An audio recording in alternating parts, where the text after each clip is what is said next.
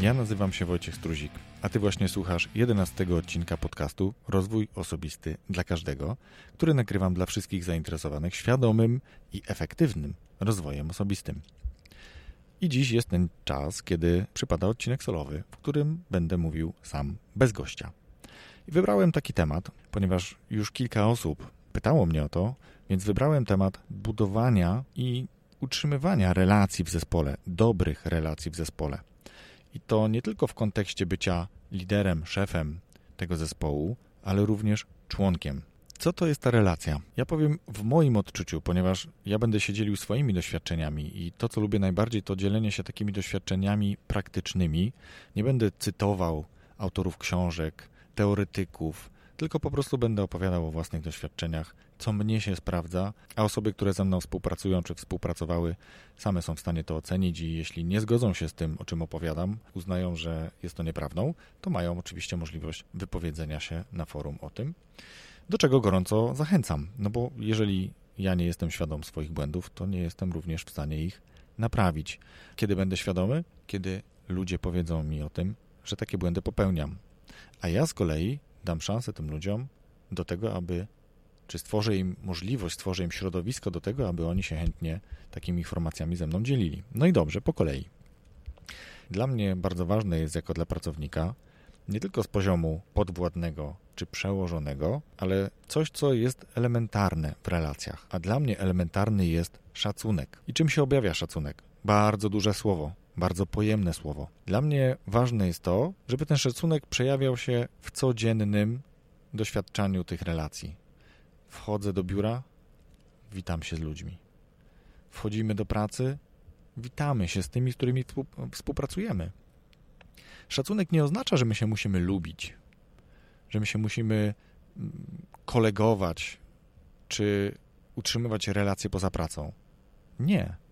Szacunek to jest zachowanie związane z pewnego rodzaju etykietą, e, z elementami wychowania, z tym, że poza samym powitaniem, co jest takim, no przyznam szczerze, dla niejednego czymś zupełnie obcym, nowym, bo mam również takie doświadczenia, gdzie osoby mówią, że ktoś traktuje ich jak powietrze.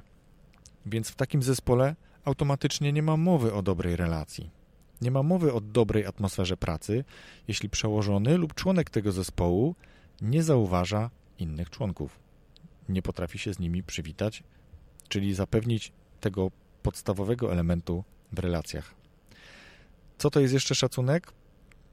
Szacunek polega również na tym, że dopuszczamy do tego, że możemy popełnić błąd. Nie tylko my sami, ale również osoby z naszego otoczenia, z naszego zespołu.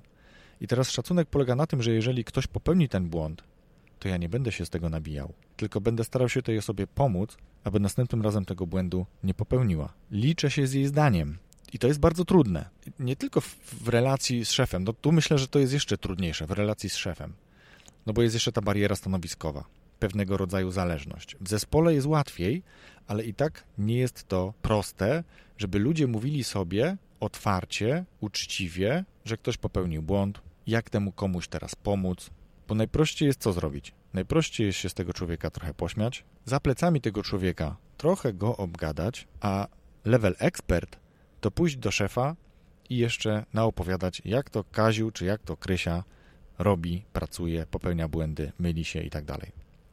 Niestety mam świadomość, że takie rzeczy również się zdarzają. Natomiast stworzenie atmosfery takiej, której pracownik przyjdzie do przełożonego i powie, że popełnił błąd, to jest dopiero poziom ekspert. Ciężko pracuje się na to, żeby uzyskać taką wiedzę w, w zespole, mm, żeby jego członek, jego członek, czyli element tego zespołu, przyszedł i powiedział: Wiesz co, przepraszam cię, popełniłem błąd. Nie wiedziałem, że tak się to skończy, nie wiedziałem, że takie będą tego efekty. I teraz rolą tego przełożonego jest powiedzieć: Super, cieszę się, że do mnie przyszedłeś. Cieszę się, że do mnie z tym przyszedłeś i mi o tym opowiadasz. Jak ci mogę pomóc w tym, żebyś następnym razem takiego błędu nie popełnił?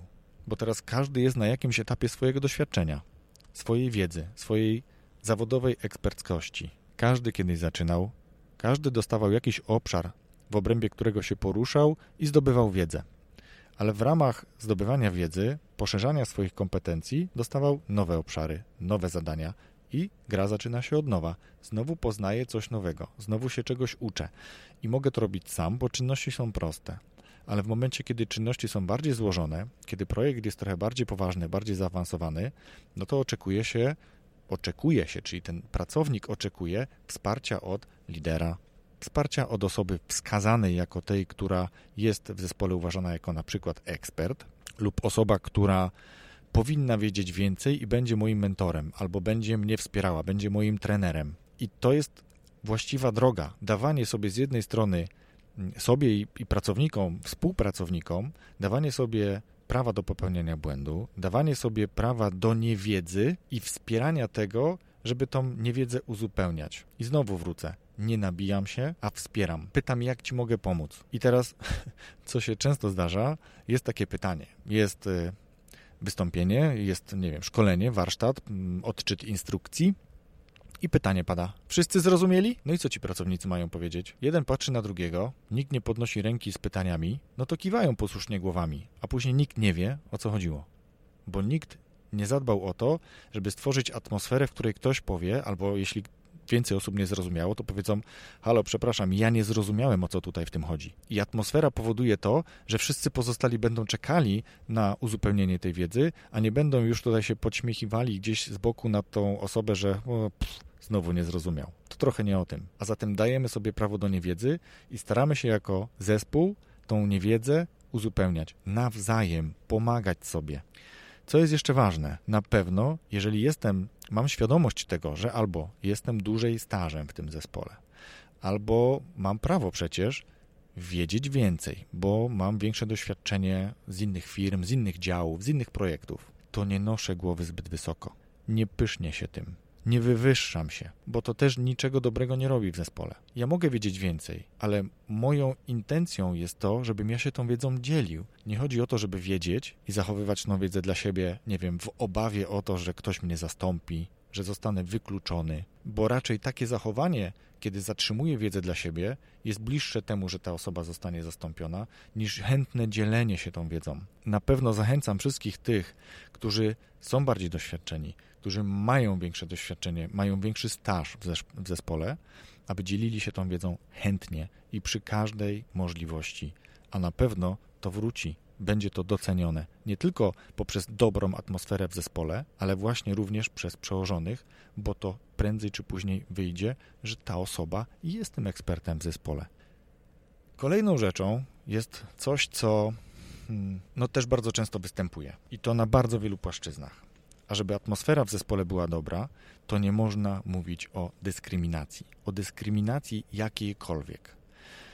Niestety bardzo często spotyka się dowcipy, które no, w pewnym sensie urągają czy dyskryminują pewną grupę czy pewne grupy. Powiedzmy, że w naszych zespołach raczej rzadko występują, chociaż już coraz częściej, zespoły mieszane pod kątem rasy czy zespoły mieszane pod kątem religii. U nas jest raczej tak mono, ale coraz częściej takie zespoły się pojawiają i nie powinien tam występować element dowcipów na tle religijnym, na tle płci, czy mniejszości, wyznań, czy przekonań. Powinno się uciąć od razu takie dowcipy. Jako członkowie zespołu nie powinniśmy się również godzić na to, żeby takie dowcipy ktoś opowiadał. Można opowiadać, ale neutralne. I tylko w momencie, kiedy atmosfera czy moment na to pozwala. Dlatego na pewno warto się zastanowić nad tym, zanim cokolwiek takiego się zrobi, czy to nie ma tła. Warto, żeby organizacja, firma zadbały również o to, żeby stworzyć taką atmosferę szacunku, ale też atmosferę, może nie tyle stworzyć atmosferę, przeszkolić zespół, czy przeszkolić zespoły pracowników, żeby były świadome, kiedy mówimy o dyskryminacji, kiedy mówimy o mobbingu. Co jest jeszcze istotne, co jest ważne? Ważne, żeby w takim zespole e, dla stworzenia dobrej atmosfery relacje były szczere, to znaczy, żeby intencje w tych relacjach były prawdziwe. Trochę chyba o tym już też mówiłem. Co to znaczy, że intencje są prawdziwe? To znaczy, że to, co mówię, to robię, a nie opowiadam, co to ja nie zrobiłem, przy czym to nie ja zrobiłem, czyli nie przywłaszczam sobie czyjejś pracy.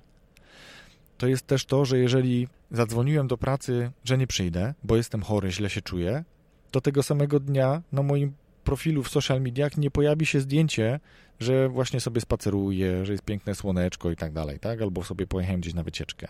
Bo to moi współpracownicy też zobaczą i powiedzą, aha, Kaziu sobie wziął wolne, bo coś tam, a ktoś tą pracę za niego musi wykonać. Więc to też nie jest nic dobrego. Pamiętajmy o tym, że wszędzie są oczy. Jesteśmy permanentnie inwigilowani i te relacje powinny opierać się na wzajemnym szacunku, o tym mówiłem e, na samym początku, i one powinny być prawdziwe.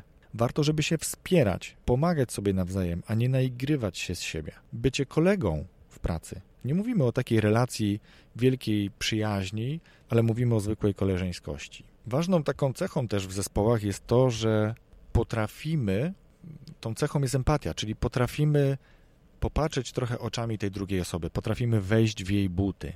I tu od razu mam przed oczami taką sytuację, kiedy o, widzę, że widzę poirytowanie w oczach pracownika. Widzę złość już taką na skraju płaczu.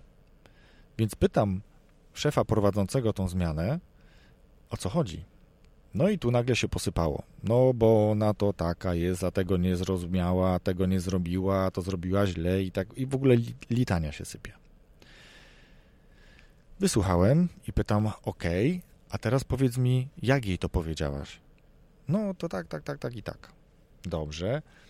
I czy jesteś przekonana, że ona to zrozumiała? Że dokładnie zrozumiała, o co ci chodzi? Czyli absolutny brak zrozumienia tej drugiej osoby. Bo ta osoba nie zrozumiała.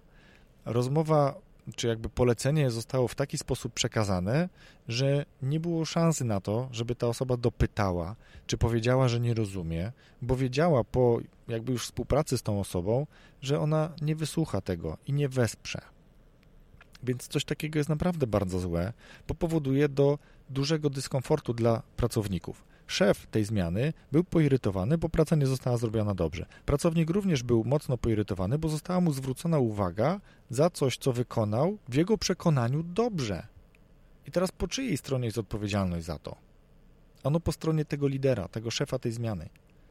Że po pierwsze nie zbudował sobie atmosfery takiej, która pozwala na dopytanie, pozwala na, na popełnienie błędu, na być może niezgodzenie się niejednokrotnie, bo to też jest ważne, żeby umieć wypracować taką relację, że pracownik powie: Przepraszam, ja się chyba z Tobą nie zgodzę, czy ja się z Tobą nie zgodzę, albo czy możemy coś zrobić inaczej, bo wydaje mi się, że to będzie lepsze. Dlatego namawiam do tego, aby wypracowywać w sobie taką zdolność do wchodzenia w buty tej drugiej osoby, żeby popatrzeć na drugą stronę kija, na tą drugą stronę medalu, bo wszystko ma dwie strony.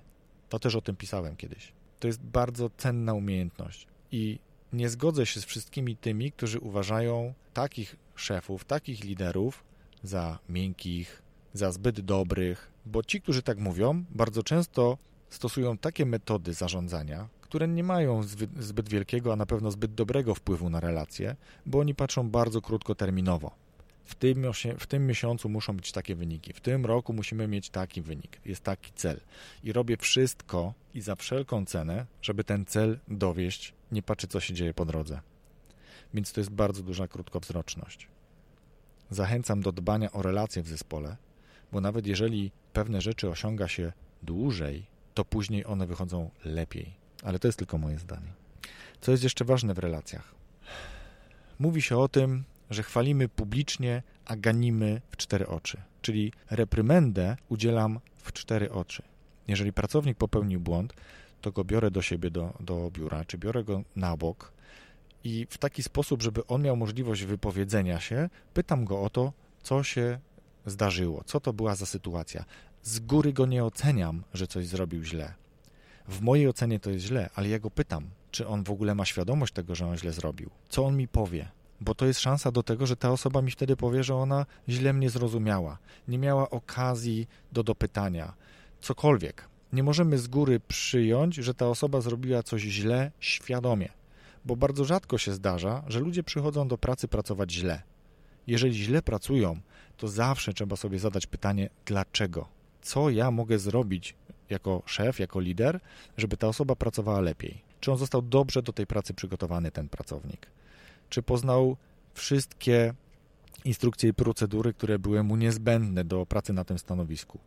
Czy po drodze wykonywania tego zadania była należyta kontrola? Jeśli nie było wystarczającej wiedzy, to musi być kontrola. Ostatnio urodziło mi się takie powiedzenie, nie wiem, to pewnie ktoś już wymyślił, ale jeśli nie ma kontroli, to musi być bardzo duże zaufanie. Ale jeśli nie ma zaufania, to musi być bardzo duża kontrola. Inaczej się nie da. Zadanie nieskontrolowane nie należy uznać za zrobione. Nawet jeżeli jest bardzo duże zaufanie, to ta kontrola też jest. Tylko wtedy już patrzymy na cyfry, wtedy już oceniamy coś mm, po efekcie i ta osoba, której tak ufamy, ona sobie czymś zapracowała na to zaufanie. Więc stwarzamy taką możliwość. Warto chwalić ludzi. Ja sam uczę się tego, żeby doceniać drobne rzeczy. Ponieważ pracowałem przez lata w różnych organizacjach i pewnie sam też mam dosyć wysokie wymagania, trudno przychodzi mi chwalenie. Mam tego świadomość. Dlatego staram się, kiedy tylko mogę, kiedy sobie o tym przypominam, chwalić za to, co w danym momencie się wydarzyło, bo chwalić należy natychmiast, tak samo jak zwracać informację, że coś zostało zrobione źle, należy zrobić możliwie szybko po stwierdzeniu, że sytuacja została zrobiona źle. Nie można na przykład przed urlopem zobaczyć, o, Krysia zrobiła to tak, a tak, no ale ja już idę na urlop, Krysi już nie ma, no to okej. Okay. Wracam po urlopie, po dwóch tygodniach i mówię, słuchaj Krysiu, bo wtedy, wtedy, dwa tygodnie temu zrobiłaś to i to, możesz mi powiedzieć o co chodzi? A ona powie, ale co to było dwa tygodnie temu, ja nie pamiętam. Poza tym już efekt, o który nam chodzi, czy tej edukacji tego pracownika, no też już się nie uda. Bo ta osoba już będzie miała trochę większy problem do tego, żeby to mm, sobie przypomnieć i, i dobrze zrozumieć, co tak naprawdę się wtedy wydarzyło, że ja ją o to teraz pytam. Więc chwalimy natychmiast i publicznie, i ganimy w cztery oczy, ale dopytując, co się stało, jaka sytuacja wystąpiła, a nie z góry zakładając, że ten pracownik coś źle zrobił. I jeszcze jedna ważna rzecz. Jeśli pracownik został pochwalony przez przełożonego, to z jednej strony musi to być tak zrobione i zapewniona wcześniej być taka atmosfera w dziale, żeby ten dział, ci pracownicy, jego koledzy, koleżanki poklepali go tak samo po plecach i powiedzieli: Faktycznie zrobiłeś świetną robotę. Faktycznie chwalimy, doceniamy pracowników za ich ewidentną pracę. Musimy być pewni, że to jest ich zasługa. Żeby uniknąć takiej sytuacji, że pochwalimy kogoś, bo nam się wydaje, że to ta osoba spowodowała, a tak naprawdę przyczyniły się do tego zupełnie inne osoby i one w tym momencie mogą czuć się niedocenione. Więc jeśli chwalić, to przy grupie, a jeśli nie mamy pewności, to chwalić całą grupę za to, jaka została wykonana praca. Wtedy ryzyko jest mniejsze, że te osoby, które też były zaangażowane w proces, a nie zostały docenione, będą wiedziały, że to jest również ich zasługa, jeśli pochwalimy całą grupę. Jeszcze jedna taka rzecz, która przychodzi mi do głowy, jeżeli chodzi o kwestię relacji w zespole. Jeśli tylko warunki na to pozwalają, warto jest zorganizować szkolenie zbudowania relacji w zespole, zbudowania zespołu jako takich więzi w zespole, tych zależności takich. To bardzo często pokazuje w swoich programach Magda Gessler, kiedy zabiera ekipę niekoniecznie dobrze współpracującą na szkolenie typu, i tu znowu angielska nazwa, team building, czyli budowanie zespołów, po to, żeby te osoby się miały szansę lepiej poznać, żeby poznały się troszeczkę poza tą przestrzenią biurową czy przestrzenią pracy zakładu produkcyjnego, magazynu, cokolwiek. Żeby one miały szansę pośmiać się razem, powygłupiać, podoświadczać w ramach tych wszystkich ćwiczeń, które no, są przeprowadzane na takich właśnie szkoleniach. Warto jest również założyć w budżetach swoich działów czy organizacji wydatki na integrację, właśnie po to, żeby stworzyć lepszą atmosferę pracy. To jest bardzo długotrwały proces i to jest dość trudny proces, bo wymaga od nie tylko szefa, ale od całej organizacji prowadzenia czy prowadzenia i utrzymywania takiej właśnie kultury, która pozwala na to, czyli kultury opartej na wzajemnym szacunku, na unikaniu i piętnowaniu dyskryminacji, na wspieraniu tego, żeby ludzie popełniali błędy. I nie mówię o tym, że każdy ma się mylić 10 razy tygodniowo i to najlepiej na tym samym, tylko w ogóle daniu ludziom szansy popełnienia błędu, bo tylko tak mogą się najlepiej, najefektywniej nauczyć. Jeśli popełni dany błąd na początku swojego wdrożenia, na początku swojej pracy, to jest bardzo duże prawdopodobieństwo, że on tego błędu już więcej nie popełni. Z kolei, jeśli nie stworzymy takiej atmosfery, to ta osoba będzie raczej skłonna taki błąd ukryć, problem zamieść pod dywan. Jeśli taka sytuacja będzie się działa, to jest naprawdę bardzo złe, bo wtedy ilość błędów zamiecionych pod dywan może spowodować, że jest naprawdę bardzo duży problem. Czyli dajemy szansę ludziom popełniać błędy. Zezwalamy na niewiedzę. Dajemy szansę ludziom przyznać się do tego, że czegoś nie wiedzą, żeby umieli się zapytać. Wspieramy ich wtedy w tym, aby tą wiedzę zdobyli. Nie szydzimy z tego, że ktoś czegoś nie wiedział, bo nikt więcej się nie odezwie, nikt więcej ręki nie podniesie, że czegoś nie zrozumiał. I coś, co jest dla mnie ważne osobiście i naprawdę wiele mnie to kosztowało, a mam świadomość, ponieważ no, to jest tak, że czasami osoby od nas odchodzą z wielu powodów. Najlepiej, jeśli odchodzą w ramach swojego własnego rozwoju. I tam, gdzie poszły, nie ma tej kultury. Czasami w tej samej organizacji.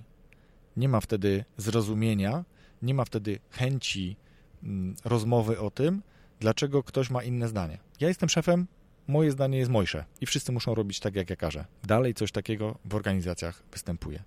Więc jeśli jesteś szefem swojego zespołu, skoncentruj się na tym, żeby twoi ludzie mówili otwarcie tobie, jeśli uważają, że mają inne zdanie. Jeśli uważają, że dany proces, projekt, daną rzecz można zrobić inaczej. Trzeba dać im możliwość wypowiedzenia się o tym, bo mogą mieć rację. I bardzo często tą rację mają. Wszystko świetnie, jeśli zespół dogaduje się, realizuje wyniki, ma dobrą atmosferę, może liczyć na siebie nawzajem, może liczyć na swojego szefa.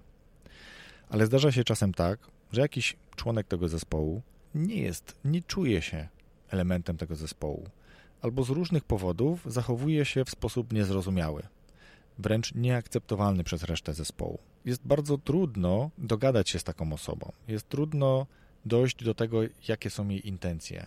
To jest trudna sytuacja, ale nie jest sytuacja bez wyjścia, bo można zachować się na wiele sposobów, jakby w stosunku do takiej osoby.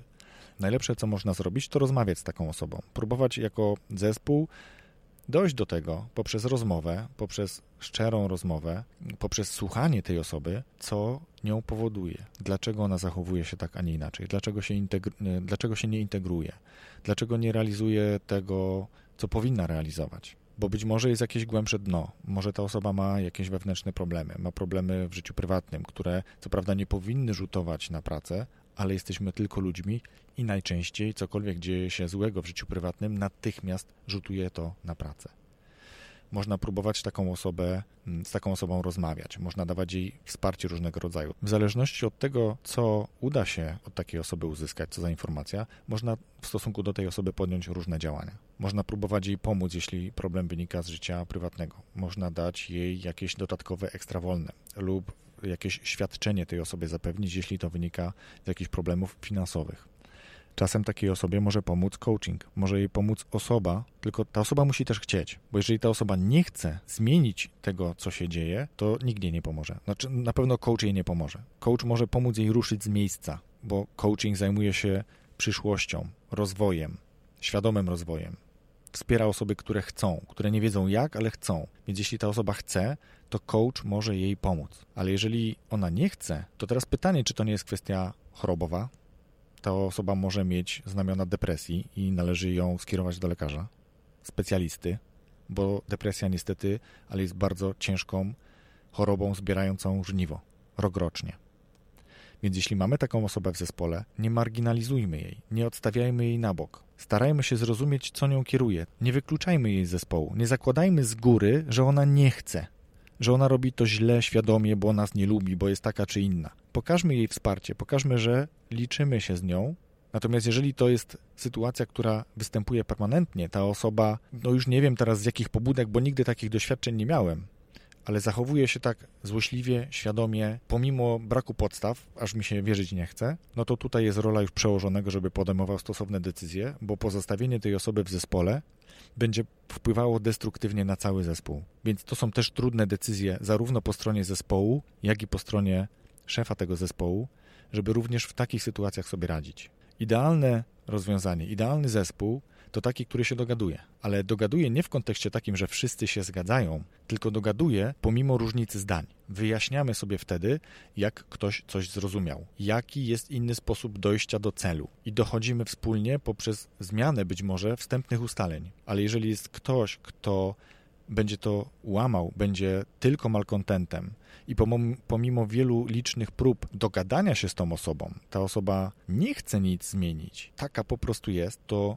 jest rola szefa, żeby znaleźć jej w organizacji inną rolę. Być może stanowisko indywidualne, bo nie nadaje się do pracy w zespole.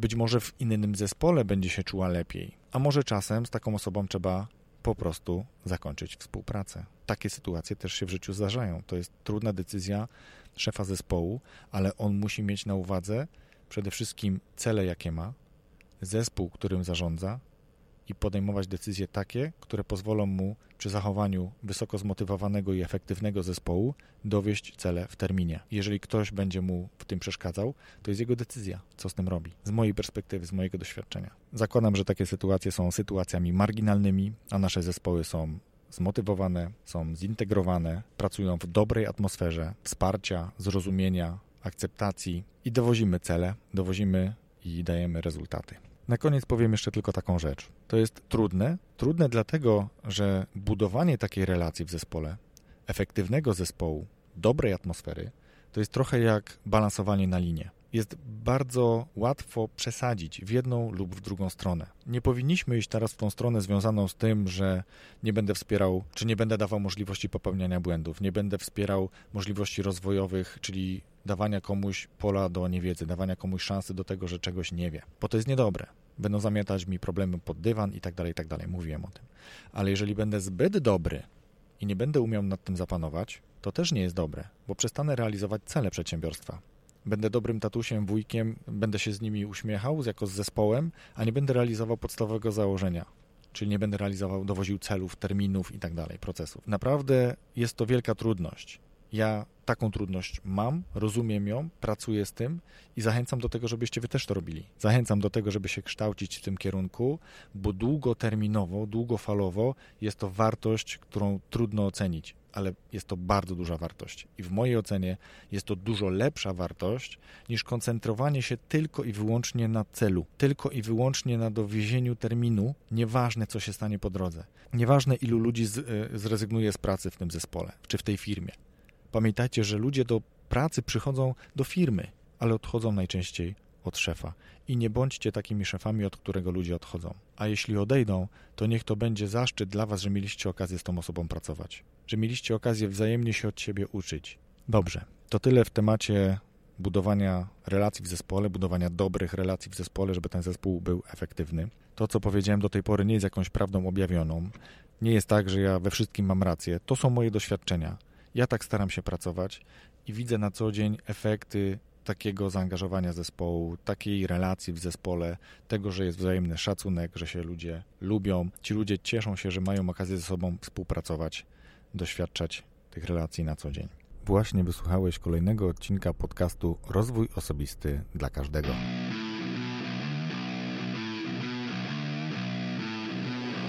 Jeśli podobał Wam się ten odcinek, Zachęcam Was gorąco do subskrybowania tego podcastu, do dzielenia się ze znajomymi tym podcastem, do dzielenia się ze znajomymi innymi podcastami, które Wam się podobają. Serdecznie dziękuję Wam za wysłuchanie tego odcinka i wypatrujcie kolejnego już za tydzień w piątek. Dziękuję bardzo. Wszystkiego dobrego.